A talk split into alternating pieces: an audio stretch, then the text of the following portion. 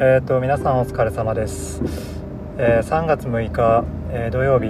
えー、午前中、え僕はちょっとポッドキャスト聞きながら散歩して、え帰ってきてから、えメルカリで売れた、えシンセサイザーの、えキーボードスタンドだけ、えヤマト運輸に送るためにあの営業所行って、えその帰りです。えっ、と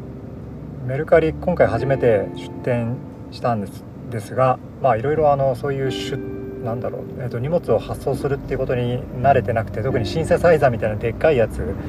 えっ、ー、と慣れてなくてあの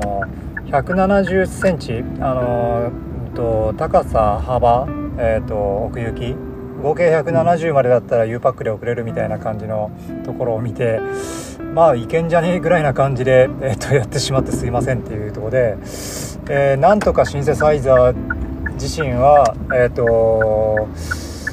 170に詰めて送れたんですけどあの一緒にキーボードスタンドもあの付属させてしまったがためにですねえっ、とキーボードスタンドがなんだろうあのいびつな形をしているので170に収まらなくってですねえっとベッドを送らせてくださいっていう感じになって今は慌てて、えー、慌ててというか土曜日、えー、送りに行きました。えーと購入していただいたあ方あの大変申し訳ございませんでした。あの60代の方ですかね。でちょっと音楽をあの趣味でちょっとやってみたいみたいな話であの購入させていただきたいと思いましたみたいなあのコメントを頂いてたんで、えー、ていうんですかねその方もメルカリとかそんなに慣れてない形感じだったんであのすごく寛容にあの対応いただいたんですけどあの人によってはすごくもうバッシングされるような感じのだったのでちょっとあの申し訳ない反省をしております。うんえー、っとですね今日はさっきあの午前中に、えーと、散歩しながら、えー、ポッドキャスト、えー、古典ラジオの Spotify オリジナルのポッドキャスト古典ラジオを聞いていてでグーテンベルグの回でしたね。で今日は後編がえっ、ー、と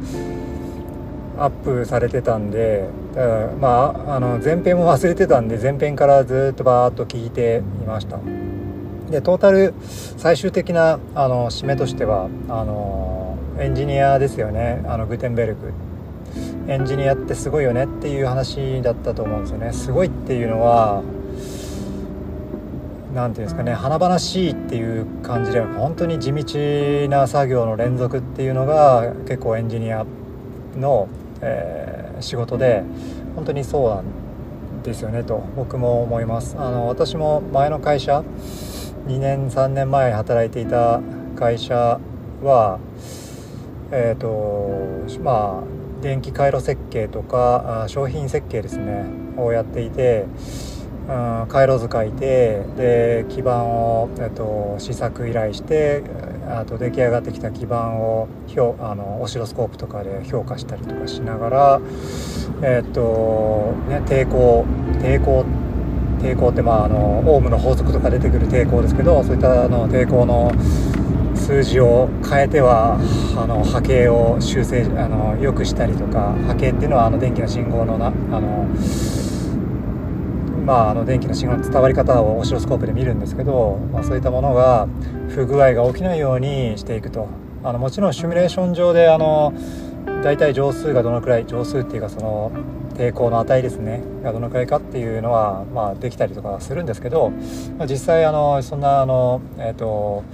シミュレーション通りにいかないこともありますしシミュレーションやらなくてもできるようなこともあるので結構割とそういう地道な、えーと、設計とかもありますね。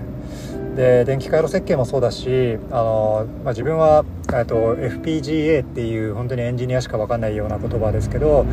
えーまあ、ベリログの HDL を書いて、えー、半導体の中の信号処理を、まあ、あのプログラミングというかコーディングして、えーと、ハードウェアをデザインするんですけど、まあ、自分の自由に、えー、半導体のロジックを修正できるみたいなあのデバイスがあってですねそれをあのメインであのやっていたんですけどその処理も何て言うんですかねえっ、ー、と回路設計やってる人間からするとそういうなんかこうプログラミングしながら物を動かせるってすごいねってなんか見えたりして自分もそう思ってたんだけどあのそれをあのできるようになってからあのメインの仕事でやり始めた時はまあでもやっぱ本当に地道な作業ですよね。あのこういう風な論理回路にすれば、えーとえー、動くだろうって思って動かすけどそれ通りにはいかないのでやっぱり、えーと、シミュレーター使ってどこで何がロジックがおかしいんだろうっていうのをこう、えー、追いかけなきゃいけない、まあ、それの連続ですよね。そういうことを繰り返して、えー、信号処理が正しく動くようなものを作っていくと。で僕のいた会社はあの大企業だったので一人一人のその仕事があの、まあ、細分化されてるんですよね。一人一人の仕事がっていうか仕事が細分化されているので一人一人が持っている部分があの、まあ、一部なんですよね、えー、なので、えーと、結構その一人で、えー、デザインして動くものを作ってとかっていう、うん、プロトタイプ作るみたいなものではなくってえ大きなものの、えシステムの一部を、えー、ゴリゴリやっていくとだからあの自分が作ってるものが一体これどういうところで役に立ってるんだろうかっていうか、えーとまあ、そういったところが見えにくい見えにくくはなるんですよね。うん、やっぱりそれってお客さんの喜ぶ顔がねあの見えないっていうことになるので、あのモチベーションっていう意味では、えーと、保ちにくいなっていうのは感じていました。